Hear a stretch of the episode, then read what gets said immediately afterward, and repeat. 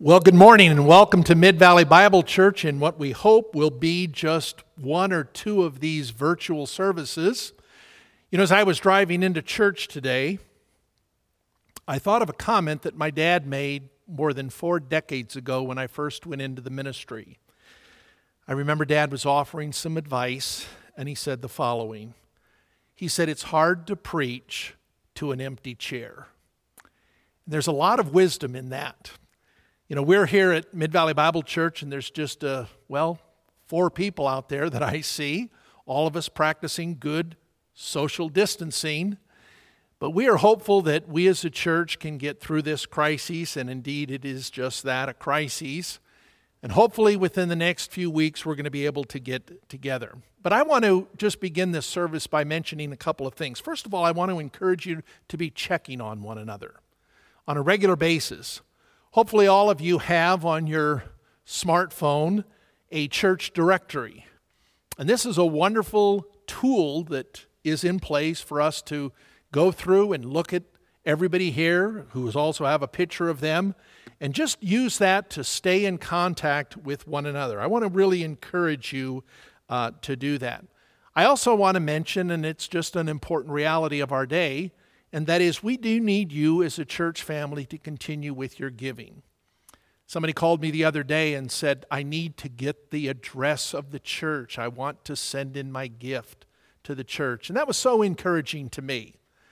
But if you would like, you can send in your gifts either by check, by snail mail, send it to our post office box, or you can do it through the giving app that we have available. And we encourage you to do that as well. But these are very, very challenging times for us as a church and for us as a nation, us as a state, us as a family. And so it's very important that we begin with a word of prayer and just ask God to really bless our church and give wisdom to our leaders. Let's pray together. Father, we are ever so grateful that in the midst of this very challenging time, we can with absolute confidence know that you are in control and that the events of these last few weeks have not caught you by surprise. Well, they certainly have caught us by surprise and, and changed in a very profound way many of our lives, perhaps for the as long as we live. We pray, Lord, that we would realize that you are still there for us and that you will meet our every need. Grant that we would not be those who are characterized by panic and fear, but rather a steadfast faith and confidence in you. And Lord, I want to pray your blessing upon this time that is ours together this morning. We pray that you would speak to us through your word, and that, Lord, we would be a people who, as we gather in this virtual service, would realize that the church is not made up of a building or a location, it's made up of people. And so, no matter where we are, scattered throughout the Salt Lake Valley, and even those that might be watching at great distances, we pray that we would realize that we're part of the body of Christ and that we can pray for one another and encourage one another. And so, Lord, we commit this service to you, asking for your blessing in our hour together. For it's in Jesus' name we pray. Amen. In 1926, Sinclair Lewis wrote a satirical novel entitled Elmer Gantry. Later in 1960, it became a movie starring Burt Lancaster, for which he won an Oscar in fact, his only Oscar as Best Actor. But in that book, as well as in the movie, it tells the story of a preacher who turns out to be nothing but a con man. He peddles religion for all the wrong reason. And in that book, there's a preacher who is debating and struggling with whether or not he should stay in the ministry. In fact, he's thinking of turning away from God. And in that novel, Sinclair writes regarding this dialogue that takes place between Elmer Gantry and this other preacher. The other preacher says the following If there is a God of love, why didn't he make good health contagious instead of disease? Seems to me that that's a question that many today are asking. Why is it that viruses spread and are contagious and kill, and good health does not. Again, during this time of national crises, and make no mistake about it, this is a crisis, that is one of the questions that people are asking. I mean, think about it. Who would have believed just a month ago that we would be where we are today? Today. You know, I don't need to review all of the issues that we are facing related to physical health and economic uncertainty and the loss of jobs. But people are understandably concerned, and in some cases, they're panicked. And so I want to ask a very simple question, and it's this How should you and I respond in a crisis? And I want to start by addressing certain misconceptions that I think are out there. And there are certainly more than these three, but I think these are three that are very important for us to remember. I think the first misconception is this that this is a crisis that will disappear quickly. I hope so, but the reality is it probably will not. Fact of the matter is, things are probably going to get worse before they get better. And it's going to be a long time before we get back to normal. Again, I hope they do return to a degree of normalcy soon. But the reality is, it may not. I think there's a second misconception, and it's this. And that is that something like this has never happened before. When you look at history and in the Old Testament scriptures, you discover that pestilence and plagues have happened throughout time. Cholera, bubonic plague, smallpox, influenza are some of the most brutal killers in human history. In preparation for this, I read that plagues have killed anywhere between 300 and 500 million people.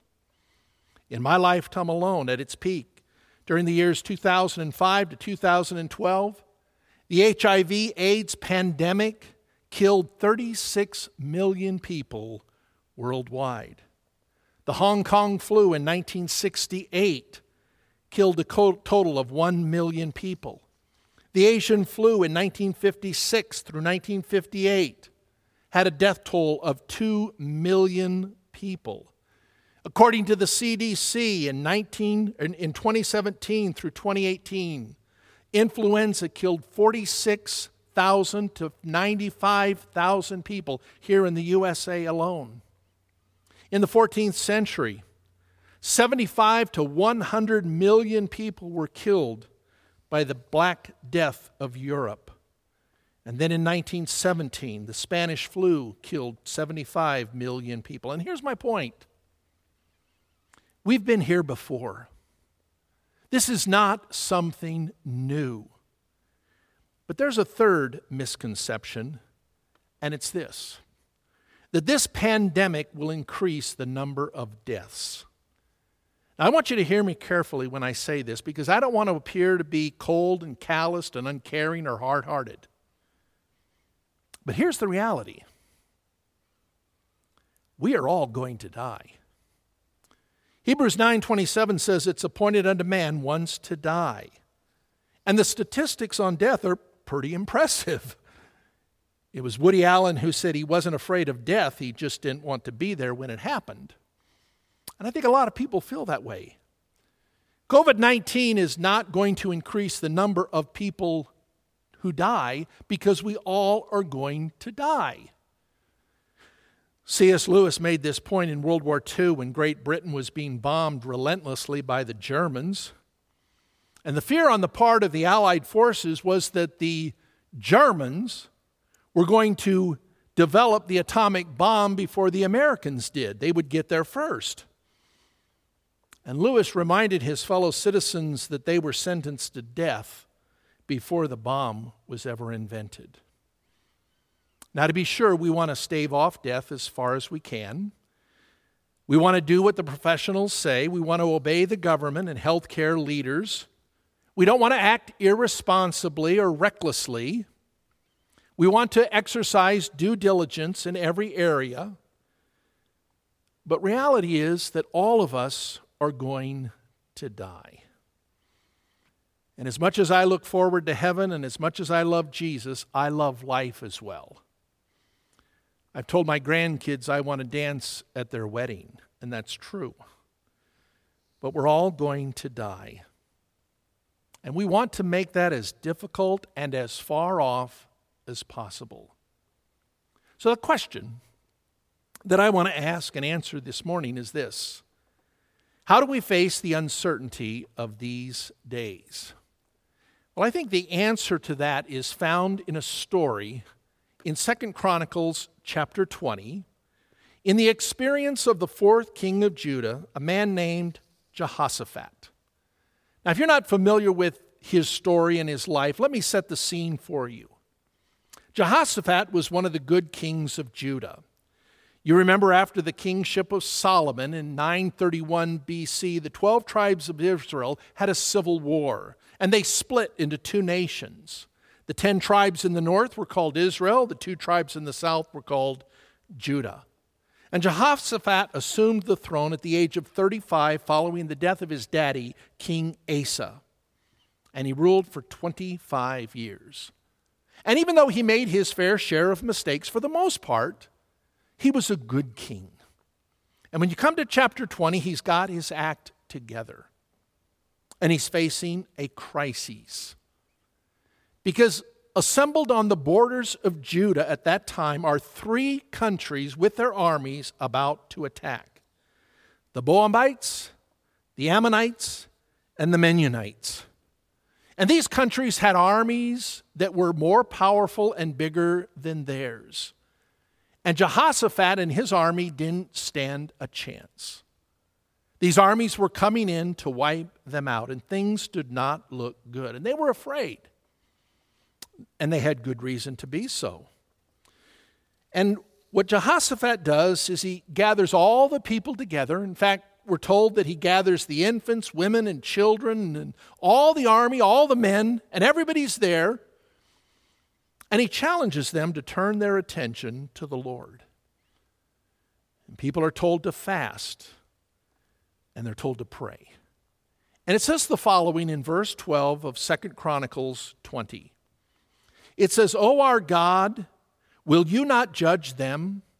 For we are powerless before this great horde who are coming against us.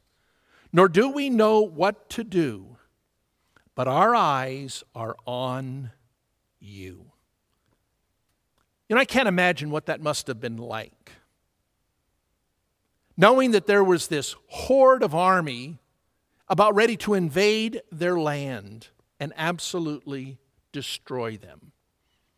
And verse 13 says that all Judah was standing before the Lord with their infants, their wives, and their children, and they didn't know what to do. Friend, I think this is so relevant for us today. Because the reality is, there's a lot of frightened people out there with good reason. I don't want to minimize this pandemic. Confession's good for the soul and poor for the reputation. But these last two weeks, I've really had a roller coaster of emotion. I've thought about all of the plans that I had in place that radically changed up until a few weeks back. My plans, what I wanted to accomplish in my life, were right on target. And now they've been shot to pieces. And chances are that my situation is yours. It may be that you're a small business owner and you're right on the edge of collapse. Maybe you work for a small business and you may lose your job. And there's going to be some tremendous ripple effects that are going to impact every one of us. But I want to suggest that the first lesson that you and I can learn from Jehoshaphat for how to face a crisis is simply this what you and I need to do is we need to determine that we are going to pray and not panic. That's what you find these people doing. They come before God. They call a fast, which shows how desperate they are and how serious they are. They repent, they deal with their sin, and they pray. And they claim the promises of God. It says in verse 6 they said, O Lord, the God of our fathers, are you not God in the heavens? And are you not ruler over all the kingdoms of the nations? Power and might are in your hand, so that no one can stand against you. And then notice very carefully what he says next. He said, Did you not, O our God, drive out the inhabitants of this land before your people Israel, and give it to the descendants of Abraham, your friend, forever. They have lived in it and have built it, built you a sanctuary there for your name, saying, Should evil come upon us, the sword or judgment or pestilence or famine? We will stand before this house and before you, for your name is in this house, and cry to you in our distress, and you will hear and deliver us. He goes on, it says, Now behold, the sons of Ammon and Moab and Mount Seir, whom you did not let Israel invade when they came out of the land of Egypt, they turned aside from them and did not destroy them. See how they are rewarding us by coming to drive us out from your possession, which you gave us as an inheritance. Friend, what were these people doing? They were praying. They were claiming the promises that God had made to them. Now, you may be saying, and rightly so, well, Doug, we're not Israel, and that's certainly true. But you know what you and I need to do during these times of crises? We need to claim the promises of God. For example, we need to claim the promise that Jesus gave in John 14, where he said, Do not let your heart be troubled. Believe in God, believe also in me. In my Father's house are many dwelling places. If it were not so, I would have told you. For I go to prepare a place for you. And if I go and prepare a place for you, I will come again and receive you to myself, that where I am, there you may be also. And you know the way you are going. Or how about the words of Jesus found in Luke 12, where he said to his disciples, I tell you, do not worry about your life what you will eat, or about your body, what you will wear. For life is more than food, and the body more than clothes. Consider the ravens, he said. They do not sow or reap, they have no storeroom or barn, yet God feeds them. And how much more valuable you are than the birds. Jesus says elsewhere that the very hairs of our head are numbered. He's telling us that He's got us covered. Hebrews 13 5 says, Keep your lives free from the love of money and be content with what you have, because God has said, Never will I leave you, never will I forsake you. You know, it's difficult to see in the English, but in the original Greek text, five times over, it says, I never, never, never, never, never will leave nor forsake you. Or how about the promise in James, where it says that if you and I lack wisdom, we can ask from God and He will give it to us liberally. Friend, these are the promises that you and I need to claim. You know, as I was reflecting on this, I realized that we only have ourselves to blame for the mess that we're in. you say to me, Doug, how so? Well, if you're like me, one of the things that you've been doing is you've been praying for revival. We've been praying that God would show up in our midst and do something radical to bring our nation back to God, to get Christians and our churches serious about the things that matter. And friend, this may just be the medicine that God is sending our way for that to be accomplished. We need to call on God in desperation, like Jehoshaphat and his people did. We need to say, Oh, God, do a work in me and my family and in my church and among my people. God, deliver us. God, be our king. God, we need a miracle. We need godly wisdom. And we are desperate for you to show up. Listen, God loves desperate, deep, sustained, repentant prayers. So, the first thing we need to do is we need to pray and not panic. But secondly, we need to determine that we are going to praise and we're not going to flee. We need to go into this battle, and it indeed is just that, with joy and with singing. You know, I wish I had time to develop this more fully. But in verse 14, the prophet shows up, and his name is Jahaziel. And the prophet speaks, And this is what he says in verse 15. He says, Do not fear or be dismayed because of this great multitude, for this battle is not yours, but God's. And he goes on and he says, Tomorrow you're going to have victory because the battle is God's, not yours. And then in verse 18, he says, You're not going to have to fight. Just stand and see the salvation of the Lord on your behalf. Do not fear or be dismayed. Tomorrow go out to face them, for the Lord is with you. And as you read that chapter, you discover that the people fall down and there's a national revival. And here's what's so exciting about this chapter as you read it you know who leads the army into battle? You know who goes first? Singing and praising? It's the singers of Israel. In other words, the army follows the singers. When they go into battle, those leading the charge is really kind of, well, it's the worship team. It's Tim Frost. It's Matt Gunter. It's Dave Thomas. And as those who are singing praises to God go into the conflict with joy, praise, and singing, God gives them the victory. You know, I love the story that's found in Acts 16 where Paul and Silas are beaten and thrown into prison. And they just are absolutely just beaten almost to the point of death. And they're thrown into that prison in one of the worst places imaginable in the first century. And what do you find them doing in Acts 16, verse 25? It says, About midnight, Paul and Silas were praying and singing hymns of praise to God, and the prisoners were listening to them. Praise, joy, and thanksgiving birth victory in our heart. Singing moves us from panic and fleeting and defeat to blessing and victory. We face the enemy with God on our side. You know, I love the story of Joseph Scriven, who lived in Ireland in the early 19th century. He fell in love with a beautiful woman and he was eager to spend his life with her and her life with him, and the two became engaged.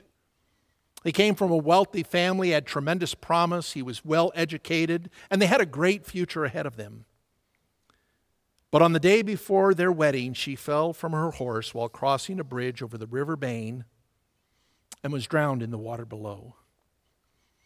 And Joseph stood helplessly watching from the other side, unable to do anything. He was so grief stricken that he began to wander, and he moved from Ireland to Canada. And there he met a wonderful young lady, and again he fell in love, and they too planned to be married. However, tragically, she died of pneumonia before they could wed. And at that point, he realized that perhaps it was God's will that he go through life single. And so he began to care for the impoverished widows and sick people around him. And he got word that his mother in Ireland was sick, and so he sent her a poem. Later, when asked who wrote it, he said, The Lord and I did it between us. It was a poem that was never intended to be seen by others, but here's what he wrote. He wrote, What a friend we have in Jesus, all our sins and griefs to bear. What a privilege to carry everything to God in prayer. Oh, what peace we often forfeit. Oh, what needless pain we bear. All because we do not carry everything to God in prayer. Can I remind you that if we are going to go into this battle and come out on the other side with victory, we need to go into this conflict with praise and singing and with joy.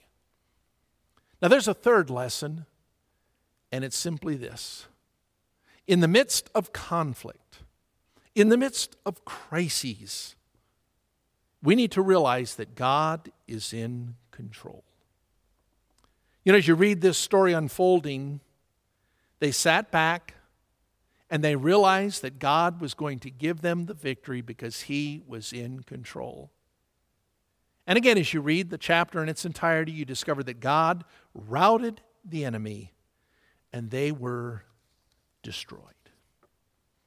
I want to close by just mentioning three very important truths that you and I need to remember. These are truths that dovetail with this story, but they come to us from the New Testament. And the first lesson is this God does not have to deliver us to prove his faithfulness. God does not have to deliver us to prove his faithfulness. You know, I wish I could say that God always gives us the victory down here, but that's not the case. Sometimes in this life we have setbacks, big time. But God is still in control. He's still faithful. He still loves us, which is why I love the words of Romans 8, where it says, In all these things we are more than conquerors through him who loved us. For I am convinced that neither death nor life, neither angels nor principalities, neither the present nor the future, nor any powers, neither height nor depth, nor anything else in all creation will be able to separate us from the love of God that is in Christ Jesus our Lord.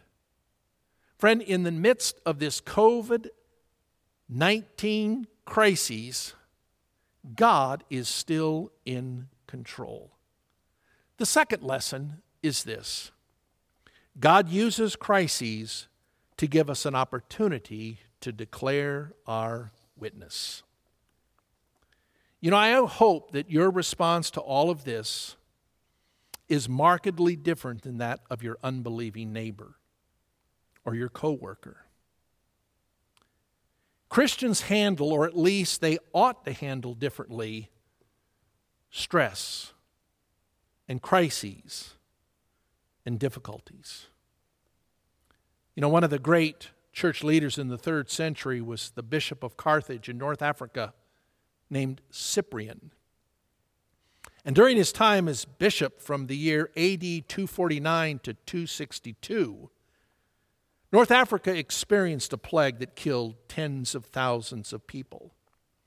It's called, interestingly, the Plague of Cyprian. And the reason it's named that is because Cyprian wrote about it in great detail. In fact, you can actually read about it on the internet. Last night, as I was reading it, just the description he gives of this, of this terrible plague will literally make you ill. He would later die a martyr as Roman, Roman authorities beheaded him. But what he said was this that this plague, this crises that they went through was one of the greatest blessings for the church because it allowed Christians to demonstrate their faith as they faced death. And here was how Cyprian said the pagans described a Christian's burial. He said, They said, they carried their dead as if they were in triumph.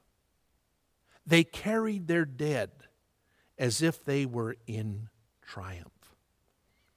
Friend, this COVID 19 crisis is a great opportunity for us as a church to show the world how we respond to adversity. This is not the time for us to stop serving or giving or ministering or modeling to others. This is a time for this crisis to reveal our character and our steadfast faith. Now, there's one more lesson, and it's simply this God is most glorified when we look beyond this world to the next. For those of you who receive my Friday mailings, you know that I mentioned that last Friday morning, Connie and I went to visit Joe Harris, who's one of the precious saints of this church. She's dying.